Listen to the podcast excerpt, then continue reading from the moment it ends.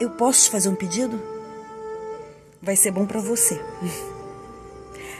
Não perca, não gaste tanto tempo querendo entender por que alguém fez isso para você. A gente não vai conseguir entender os erros dos outros, as falhas, as dificuldades, as ausências de recursos, as razões intrínsecas.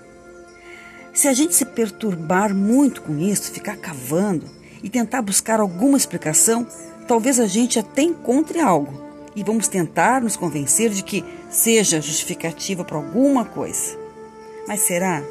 Será mesmo, hein? Será que explica mesmo?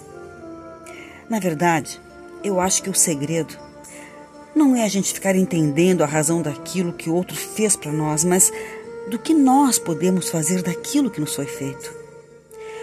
Que você pode fazer sobre aquilo que o outro te provocou?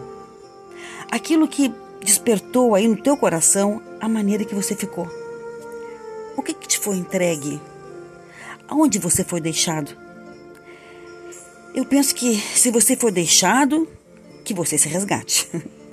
se você foi traído, que você repense os seus valores.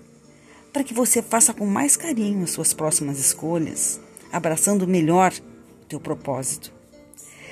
Se você sente que foi abandonado, que você chegue bem perto de si e lembre-se de que você não está sozinho. Porque quando a gente se lembra de que está consigo mesmo, a gente nunca mais se sente assim.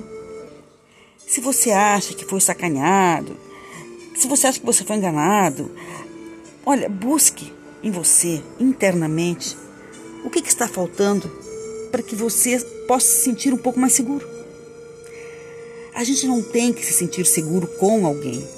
A gente tem que se sentir seguro conosco. Porque uma vez que estivermos bem autoconfiantes, a gente consegue administrar melhor essas pancadas da vida. Que vira e mexe acontece, né? Não que seja bom, mas faz parte. Tá aí o um mundo cheio de gente querendo passar a perna, tirar a melhor, tirar uma casquinha.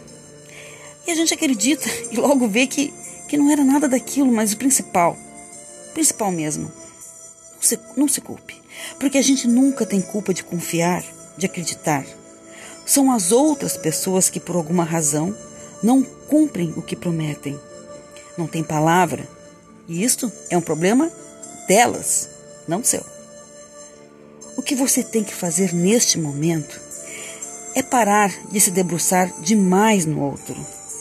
Sem perceber, talvez você esteja querendo compreender mais sobre a vida de quem nem mais faz parte da sua para você finalmente deixar de fluir. Flua. Aprenda com o que aconteceu. Tire aquelas lições necessárias para o teu aprimoramento, para a tua evolução. Não paralisa, não estagna. E olha, eu vou te contar uma coisa. Tem muita coisa que de fato não tem explicação. Tem muitas atitudes que você tem uma reação que não entende. Tem coisas que não tem sequer uma razão razoável de ser. Tem coisas que a gente vai passar a vida inteira sem entender por que, que foi feito daquele jeito ou, ou por que, que não foi feito de outro. E tá tudo bem. A gente não tem que ficar ali queimando neurônio com quem investiu tão pouco na gente, por quem desistiu de nós, por quem entendeu que, que não era com a gente, que não era conosco que tinha que ser com outra pessoa, ou quem nos feriu demais. A gente tem mais é que valorizar o que fica, o que significa, o que a gente deseja e o que faz bem para o nosso coração. O que, que é aconchego para você? O que, que é calmaria?